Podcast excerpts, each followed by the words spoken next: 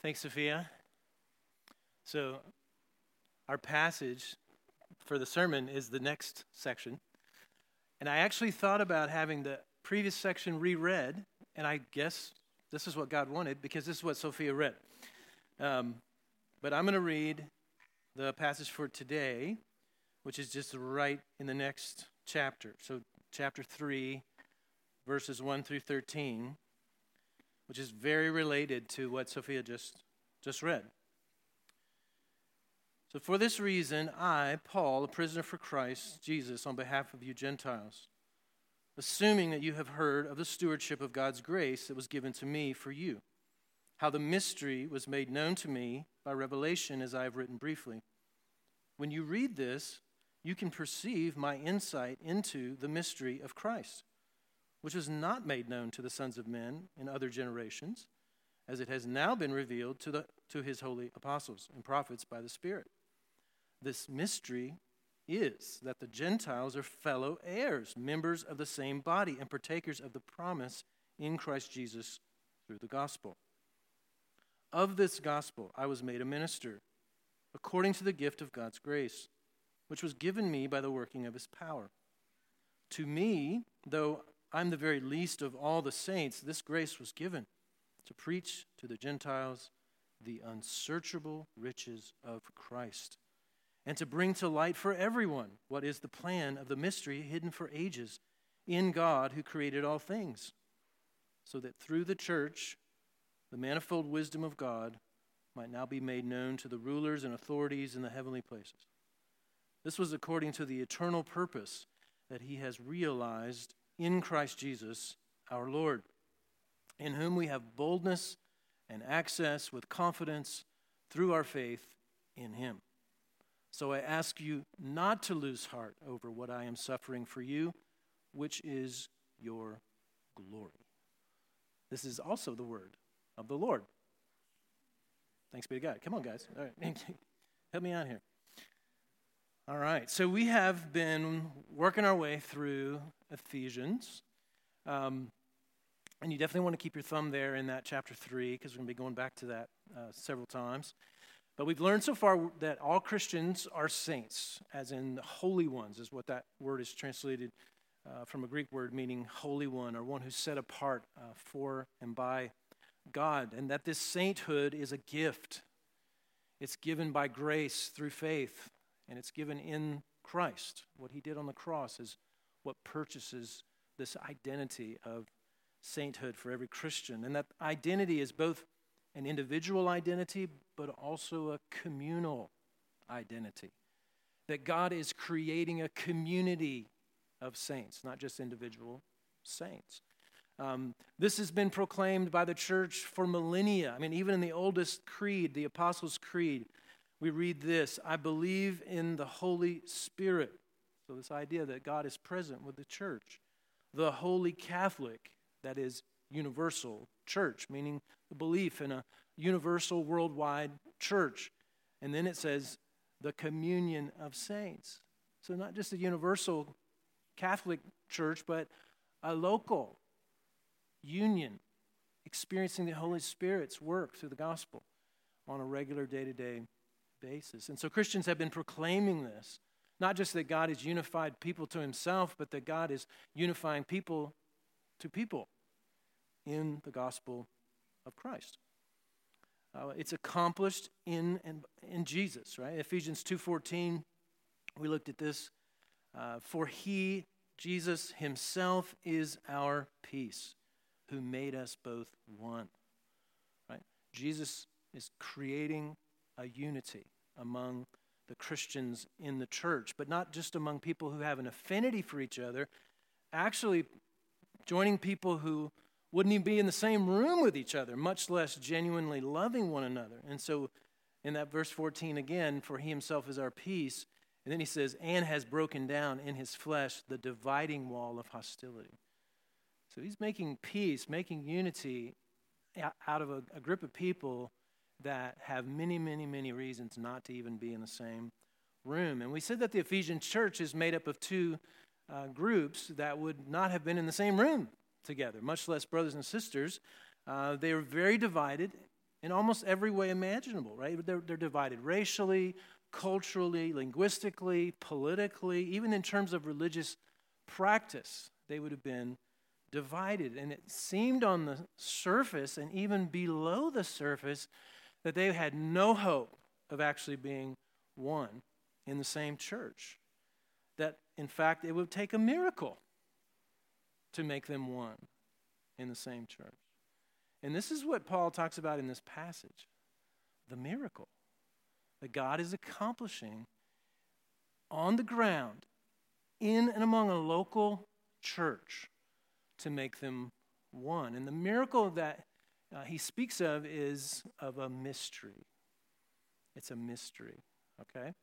And so we're going to look at three things. Miracle was hidden before, the miracle is revealed now, and the miracle is revealing to others. Right? So it's been hidden, but now it's revealed, and it is in the process of further revealing uh, something about God. So let's look at each of those. So the, this, this miracle of the mystery is it, it was hidden. So again, in Ephesians 3, it says, For this reason, I, Paul, a prisoner of Christ Jesus, on behalf of you Gentiles, assuming that you've heard of the stewardship of God's grace that was given to me for you, how the mystery was made known to me by revelation, as I've written briefly. When you read this, you can perceive my insight into the mystery, there's that word again, of Christ, which was not made known to the sons of men in other generations, as it has now been revealed to his holy apostles and prophets by the Spirit.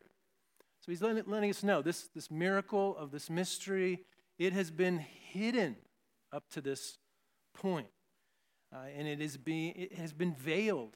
Now you think about a, a, a veil, uh, a bride in a wedding with a veil. You, you can see their face, but you can't see it clearly. You can't see it quite, quite accurately, right? And so this is, this is this idea of things being veiled that in the past, were, they were there. There were hints.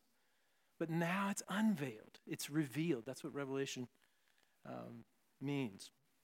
And so he's saying that a big part of his ministry, uh, the Apostle Paul's, is uh, revealing this, telling people this mystery that is now uh, being revealed. It's very tied to his, his ministry the, the, and what he does um, as an apostle. And he says he, that he's written about the mystery. Now, he's written about the mystery in the passage that Sophia read, right? This mystery, uh, which we'll talk more uh, as we go. Um, the, the, this idea of mystery and then kind of it's veiled, but it's but it's being unfolded. This is not a, something that we are not that we're unaware of. Mean, we see this in our own uh, own world. We see this in, in some marketing, um, and it made me it reminded me of the way that Taylor Swift revealed the Reputation album. Right, so she wiped her whole Instagram. Nothing was on the Instagram. I know this because my wife tells me these things. Um, and then she, she posted this. And it was like, what's that? Looks kind of weird. A little scaly. Not sure. And then, then we waited. And by we, I mean my wife. We, we waited. And then another one comes up. And you're like, ooh, that looks scalier than the first. It looks a little serpentine. Not quite sure what's going on here. Then the next one comes up. And it's like, oh, it's a snake. But even then, you're like, what does that mean? What's going on? Right? And eventually, the whole grid. I think this is when I knew the whole grid thing on Instagram was a thing, is when Taylor Swift did this. But eventually, this unfolding of this mystery, and then boom, the Reputation album has been revealed. Now, God's much better at this than, than Taylor. Now, Taylor's pretty good at it, don't get me wrong. But God's willing to trickle out clues for millennia. And He can do that since He's an eternal God, right? He's got time on His hands. He can trickle this out. And He has been trickling it out among the Jewish people, through the Jewish people. Uh, we talked about this last week when, when He's starting the nation through Abraham. He's promising Abraham, hey, I'm going to make you a blessing to all the families of the earth. it was there. We just didn't see it, right? And then we, we, we, we talked about the mixed multitude that was in addition to the bona fide Israelites that were coming out of Egypt.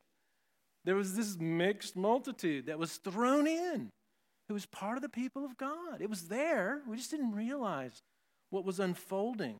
And other non Israelites like Ruth and Rahab that are gathered into the people of God. God had in mind this, this mystery that he was going to eventually unveil. And when the prophets got involved, they really started giving hints. I mean, Isaiah is probably the one has the, the most prominent hints. Here's one Isaiah 11, verse 9 They shall not hurt or destroy in all my holy mountain, for the earth shall be full of the knowledge of the Lord as the waters cover the sea. Like, ooh, that sounds interesting. Like, the knowledge of God is going to be all over the earth, not just in Israel? Yeah, yeah, that's exactly right. How's he going to do that? Verse 10 In that day, the root of Jesse, Jesse's King David's dad, okay, who shall stand as a signal for the peoples, plural. Of him shall the nations inquire, and his resting place shall be glorious. Like, oh, there's going to be this, this kingly figure in the line of David that's going to be a king for the peoples, the nations, right? And then goes on, verse 11 In that day the Lord will extend his hand yet a second time to recover the remnant that remains of his people. Where is people? From Assyria? What? From Egypt? What? From Pathros, from Cush, from Elam, from Shinar, from Hamath, and from the coastlands of the sea. That this vision of, of the king of Israel gathering in the peoples and the nations under one banner.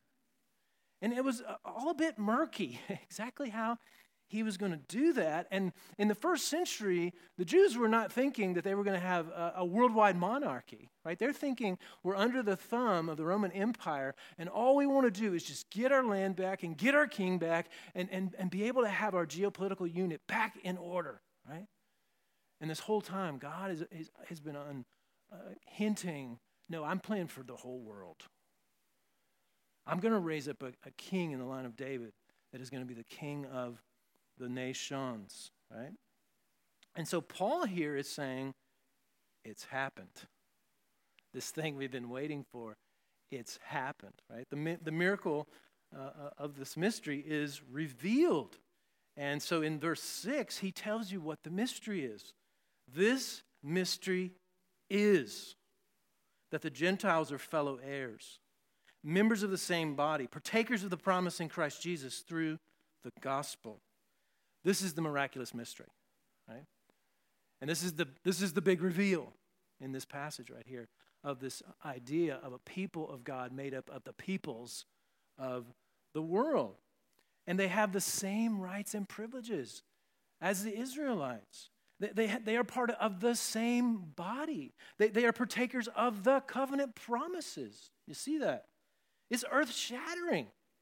For so long, the, the Jews have been seeking to mark themselves as separate from everyone else, and doing so under the direction of God, in large part.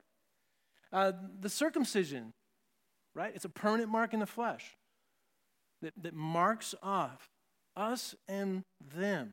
Kosher eating was an ongoing social separation with all the other peoples of the world. A, a, prohi- a prohibition of marrying anyone outside your ethnicity, right?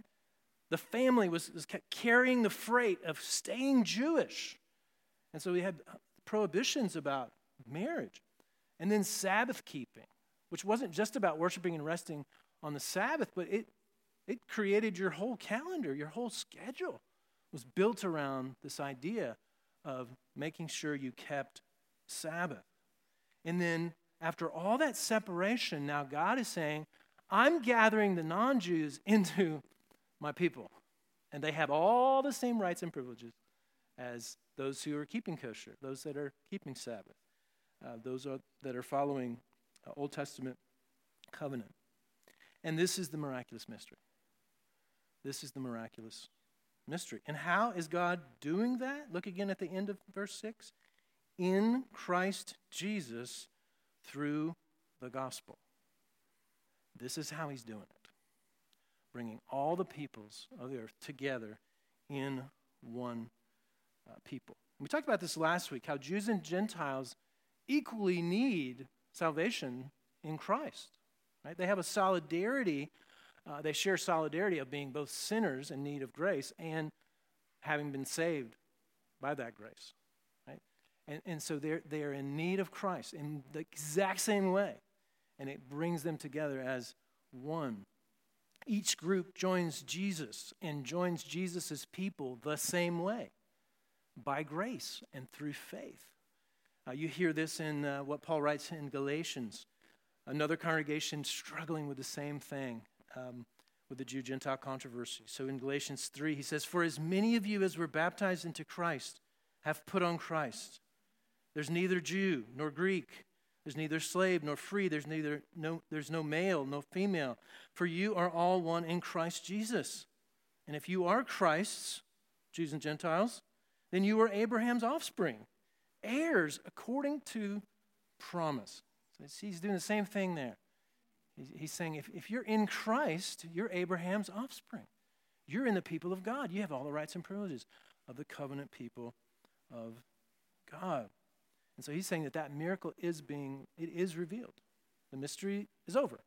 We know. What God was hinting at all along is now the making of one people of the Jews and the Gentiles.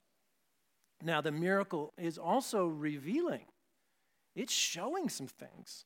Uh, and it's interesting, it's, it, it's showing some things to two different categories of beings this mystery that, that, that's being revealed is showing something to human beings and it's showing something to spiritual beings. And both of these are in this passage. So let's talk about the human beings first. So, verse 7, he says, Of this gospel I was made a minister according to the gift of God's grace, which was given me by the working of his power. To me, though I am the very least of all the saints, the grace, this grace was given to preach to the Gentiles the unsearchable riches of Christ, and to bring to light for everyone what is the plan of the mystery hidden for ages in God who created all things. So he's describing this like further proliferation of the revealing of the mystery. That, that, that the, the mystery's been revealed, that, that Christ has shown up. He's the Davidic king that we've been waiting for. He's the Davidic king that's bringing the nations together. But as those people come together and they do life together and they proclaim the gospel together, they're further revealing the mystery that God had in mind. And Paul says he has been made a minister or an administrator, a steward of this gospel. And it's his way of saying it didn't originate with him, it was entrusted to him. And now he administrates it, he stewards it. He didn't just make it up. And he says he's a fellow saint. He's like, I'm the least of all the saints here. I need this grace as, as much or more than anyone else. And that says a lot because he was in the upper echelon of Jewish leadership. If anybody had the right uh, Jewish credentials to say, I'm in the club, I'm in God's people, it was Paul. And he's saying, I needed grace even more uh, than anyone else, Jew or Gentile. And so he, he, he lets them know this is how we all get into this relationship with God and into this community uh, that's built around the gospel. And he's happy to report that the Gentiles are responding. They are responding in faith to this good news about what Christ has done for them. He describes the gospel he's preaching as the unsearchable riches of Christ. Tuck that away, go home and you know, memorize that little phrase and meditate on that phrase. Wow, the unsearchable riches of Christ. He's saying it's of infinite value. It's of infinite value what Christ has given us. Um, I mean, we, we have some things of, of value, most of us, right? Maybe you have a car, or maybe you have education, or a home, or a spouse, or friends, or parents that love you. Those things are valuable, but they're not infinitely valuable. This is the one thing that's infinite in value. Unsearchable riches of Christ, what God has done for us in Christ. And uh, this idea of it being unsearchable. We love to search for stuff, right? We, being able to search vast quantities of data. This is, this is, this is what we do, right? We, we had some, uh, a friend has a PhD in data science. And uh, I remember talking to him, and I'm like, what do you, what's your deal? Like, what's your specialty? He's like, my specialty is search engines. I'm like, oh, cool. And he worked for Twitter some and Yahoo and different, different companies. And I say, well, t- could you explain, like, what is a search engine and how does it work? And he's like, ah, I can't explain it. Not to you, Robert. I don't think I could explain it to you. Right? And this, this ability to just search what's feels like infinite, the, the internet, but it's not, right? And he's saying no, no amount of searching could ever delve the depths of the gospel, of what Christ has done for us. In the gospel, it is unsearchable.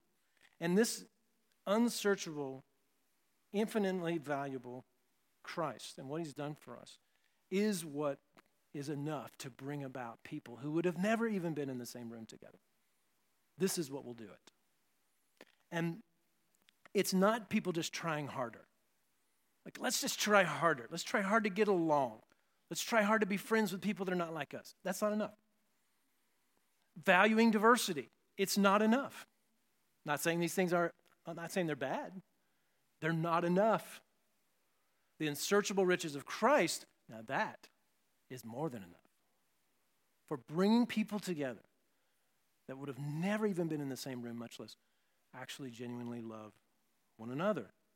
And he says that this, this is the gospel, right? Now, what is the gospel? This gospel, it means good news. It's news. It's truth claims.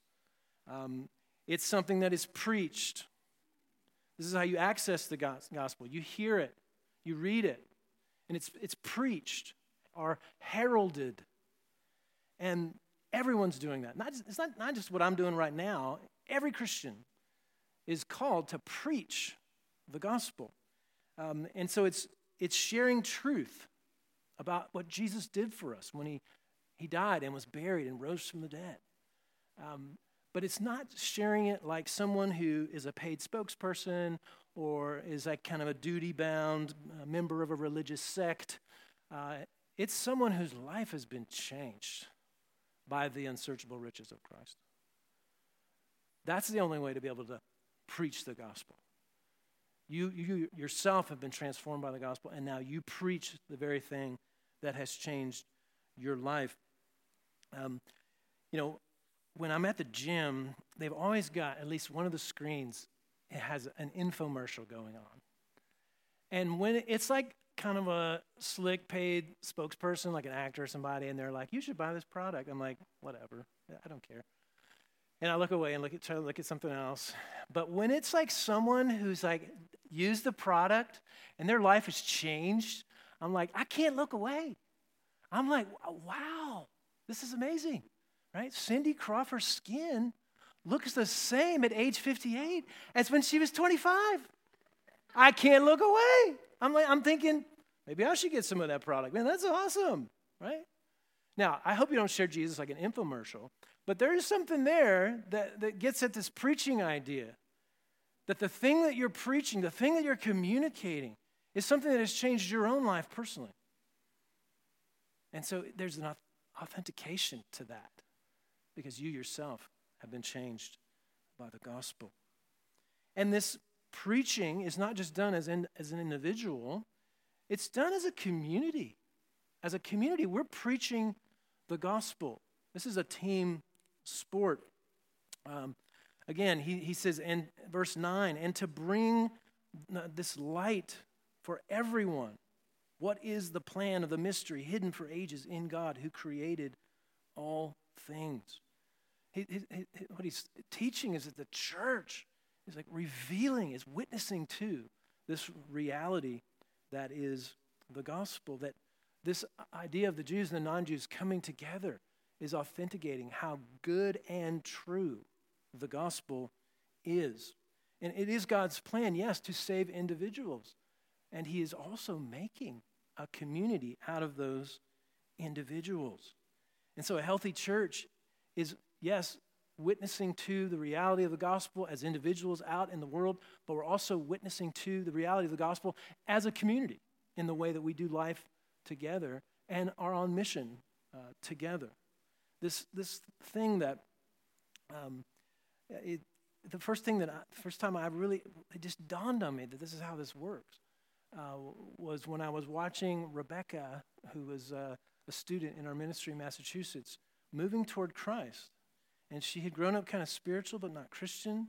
And she was interested in Christianity. She heard that Steve, who went to our church, was a Christian. She literally knocked on his dorm door and he opened it and she was like, Are you a Christian? I heard you're a Christian. you know? And he was like, Yeah, yeah, yeah. What, what, what do you need? And uh, she's like, I want to go to a Bible study. And so he brought her uh, to our house for Bible study. And so Steve was uh, physics major, pretty smart dude. He, he was answering some of her, her questions. Uh, but then she met Sarah, and Sarah was just gushing with compassion and mercy. And Rebecca had gone through some hard things, and Sarah was really able to just comfort her and bring mercy to, to her. Um, then uh, she met Jill, and pretty immediately after that, Jill went through some really hard times with uh, a family accident where their mom and dad were in, in, in an accident. And Jill was just so faithful to Christ throughout this really painful time. And it was something that Rebecca watched as Jill walked with Jesus through hard times. Uh, Rebecca was also encountering my wife and watching her, ra- ra- you know, raising kids and being a mom and hosting and loving her and having conversations with her. And you could just see Rebecca just moving closer and closer and closer to, to faith in Christ. And then one day she comes up to me, she's like, I, I want to set up an appointment for, with you. I'm like, okay, yeah, cool. So we meet up. She comes in, she's got like five questions on her, on her piece of paper. And uh, she's like, what about this? And they're all hot button, kind of cultural, tough, tough questions. And so I do my best to try to answer each question, and we get down to the end of it. And uh, she's, I'm, she's like, okay. I'm like, okay, what? She's like, okay, I think I have my questions answered. I'm like, okay, well, are you, you ready to become a Christian? She's like, I don't know. I, I, I'm close. And then she just kind of, you know, headed out the door. And then not long after that, we're taking communion in our little Bible study, and uh, with just tears and quiver, quivering little mouth, and she's just like, "I want communion," right, as a way to profess her faith. Now that that was a gospel witness that came from the community, right? That wasn't one single solitary super Christian who went out and told them about Jesus and they became Christians, although that can certainly happen, right? And there's nothing wrong with that. But what I've seen over the last three decades is usually it's a group thing. And different kinds of people with different kinds of gifts, different kinds of, of, of abilities to, to meet different needs are, are working together as friends and inviting that person into those friendships. And then over time, they, they see the gospel for what it is and they respond with faith. That, that is the community being a, a gospel witness, or one of the ways. And, and, it seems consistent with what Jesus was teaching uh, his disciples when he said to them in John 13, A new commandment I give to you, that you love one another just as I have loved you. You also are to love one another. By this, all people will know that you are my disciples if you love for one another. And so he's saying this, this thing that the church is doing communally is authenticating the truth of the gospel. People are looking in at the gospel witness of the community. It's not perfect, it's always a work in progress. There's always things going wrong, okay? But in the midst of that, this is, this is how God reveals that both that, that the gospel is good and that it's true. And, you know, if a local fellowship totally fails at that, um, it's still true. It's still true. But plan A is that the, the, the church will be healthy and that it would be a gospel witness to show that this gospel is both good and true. So not only are, are this is this mystery like revealing something to the, the human beings, it's revealing something to the spiritual beings. And this starts in verse 10. Uh, so that through the church, the manifold wisdom of God might, might, might now be made known to the rulers and authorities in the heavenly places. This was according to the eternal purpose that he has realized in Christ Jesus our Lord, in whom we have boldness and access with confidence through our faith in him. So I ask you not to lose heart over what I am suffering for you, which is your glory. Paul wants them to know there's a spiritual dimension to the unfolding of this mystery. And, and he will mention this dynamic multiple times in this, in this book, but he's letting us know there are rulers and authorities in the heavenly realms, right? In the heavenly places. And he's talking about demonic forces. Um, he's, he'll say something similar in uh, uh, Ephesians chapter 6. Some of you may know this verse, 612. For we do not wrestle against flesh and blood, but against the rulers, against the authorities. There they are, same thing, same verbiage. Against the cosmic powers over this present darkness, against the spiritual forces of evil in the heavenly places. There's that phrase, heavenly places again. He's saying that the miraculous mystery of Jews and Gentiles coming together in the gospel is revealing the manifold wisdom, right? So, this comprehensive, incomprehensible wisdom of God that, that He is revealing, not just to human beings, but to spiritual beings as well. That what God is doing is cosmic in its scope. That He is, yes, saving individual saints, that He is also saving an entire scene creation, but He is also serving notice to the devil and the demons in the unseen world that their days are numbered. And when the church is doing what the church is supposed to do, it's a reminder to those spiritual beings that, that Christ the King has come. And he has established little embassies, little local churches all around the planet. And those are just the beginning because he's going to completely flood the earth with his rule and his reign. And, the, and the, the local church is reminding those spiritual beings of that, serving notice to them. And um, the result of that uh, revelation is different than the revelation to human beings. So, human beings actually have the opportunity to turn from their sin, turn toward Christ in faith. Spiritual beings, not so much. They don't have that option. It's just a, a reminder to them that they have a particular destination and it is not good. Now, why is he getting into that? All that victory talk, right? Um, he'll talk about it again in Ephesians 4 uh, he'll say this But grace was given to each one of us according to the measure of Christ's gift. Therefore, it says, When he ascended on high, he led a host of captives and he gave gifts to men. So, this is a quotation from Psalms, but he's describing Jesus descending in his death, his burial, then ascending in his resurrection and his ascension to the right hand like a king with a train of his robe. And in that, he's giving the spoils of war to his church and he has a host of captives in that train. And those host of captives are the demonic. And so it's a reminder yet again of Christ's victory over the demonic. Um, and why, why is he doing that? Well, he's doing that to encourage a suffering church. A suffering church that's tempted to start to fight against human beings. And he's saying, no, you, human beings are the ones that you're commending the gospel to. And the, the, the war is in the unseen, like he'll say in Ephesians 6.12. And it's an encouragement to them to, to keep proclaiming the gospel, to keep moving forward on the mission, even though it's, there's suffering involved, even though it's difficult. Uh, and, and it's an encouragement to the Ephesian church and to us as well. Um, we're revealing the mystery here at Ridgetop Church. This is part of what we're doing here. we're revealing the mystery of, of people who would have never been in the same room together, but now are learning to genuinely love one another in a local church family. And this is serving notice, yes, to the demonic, right? We've set up shop in a city, for the most part, that has set itself up over and against the kingdom of God. We're, we're behind enemy lines here. but we have set up an embassy for the kingdom of God. And we're serving notice to the city. Not because we're against the city, not because we're against the people in the city. We actually want them to see the witness, the gospel witness, individual and communal, and turn from sin and turn toward God in faith and join us in this community. But, it's, but it is a cosmic fight. There is things going on in the unseen that are happening as, as we are fighting against the rulers and the authorities in the heavenly places. We'll talk more about that in Ephesians 6. If you want to go and just read that this afternoon and go, okay, how do, how do we fight that fight? Uh, that passage will be extremely helpful, and we'll talk about it uh, later. So, how do we respond? Well, one, believe the gospel. Believe the unsearchable riches of Christ. This is infinite value. It is the only thing that you'll ever be offered that is infinite value, right? This is no infomercial, folks. this is truth, and it's good. Receive it by faith. Receive it by faith.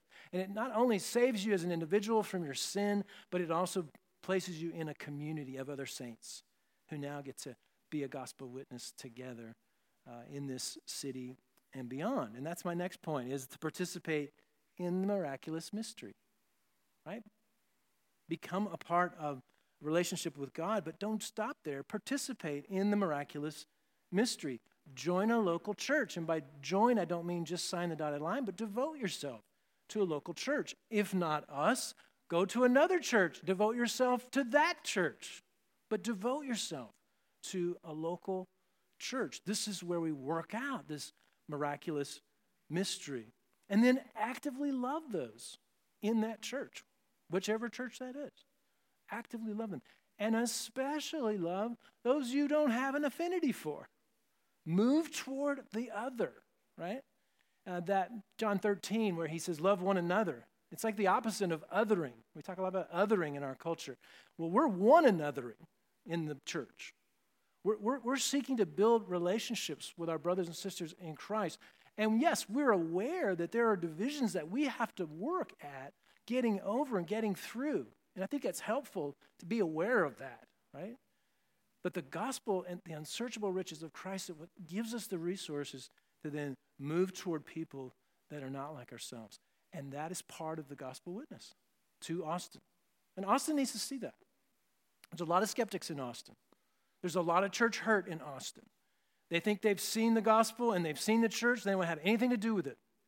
And it's going to require them, most likely, to see a gospel community, a gospel centered church actually living out what the scripture teaches. And then, by God's grace, they'll take another look. They'll turn toward Christ as they see the witness of his people. It's also a reminder that God is working to reach the peoples of the word, of the whole world, right? And so, yeah, we're going to be on mission in Austin, which also includes peoples from the world, right? This is one of the great things about this time period is that people are coming from all over the world, all kinds of different places into Austin. We get to rub shoulders with them. We get to commend the gospel to them. And oftentimes we don't have to go to another country in order to do that. But we do also need to go to other countries, right? And so this is why we're sending people to Central Asia in the summer. This is why we, this morning, we were praying for different countries and different missionaries uh, during the prayer time because we want to see the peoples come under King Jesus. Uh, and, and that is happening, and it is continuing to happen until he returns.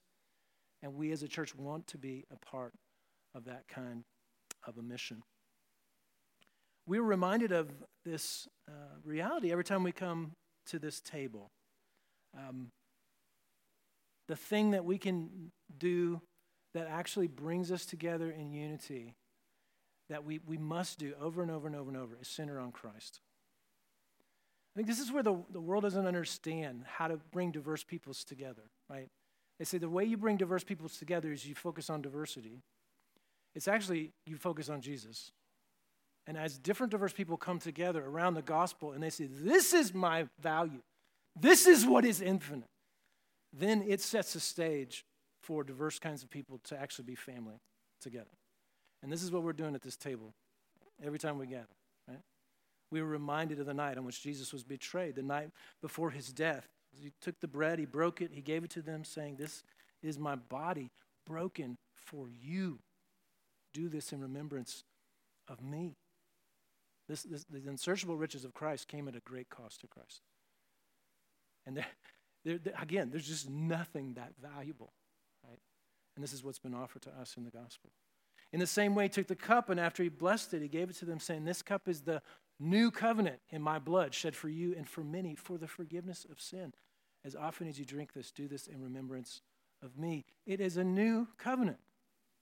That mystery that was veiled, it was there, but it's been completely unveiled now in a new covenant community. And that's what we're here to do is the new covenant community of people from all kinds of different places coming together around the gospel of Christ. And we're reminded of that every time we come to the table and we gather around this table. We're reminded of the unsearchable riches of Christ. So let's pray. God, we're grateful that we actually live in the, in the time period where you've made this big reveal and we get to be a part of it. And that we get to participate as a local church. That we get to be a part of this revealing of the mystery, the miracle. And I do pray this is, this is what would happen here, God. We don't want to be a social club. We, we don't just want to go through religious motions. We want to be a work of your spirit that is working out this mystery around the gospel. And so, would you bless the bread and the cup in our time as we take it and as we reflect on what we've just heard from the Word?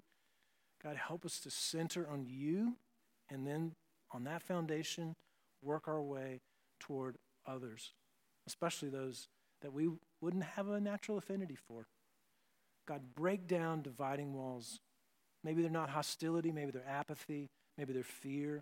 Lord, would you break those down with your gospel power by your Spirit? And help us, Lord, to be a true family that truly loves one another as brothers and sisters in Christ. Let me pray these things in Jesus' name. Amen.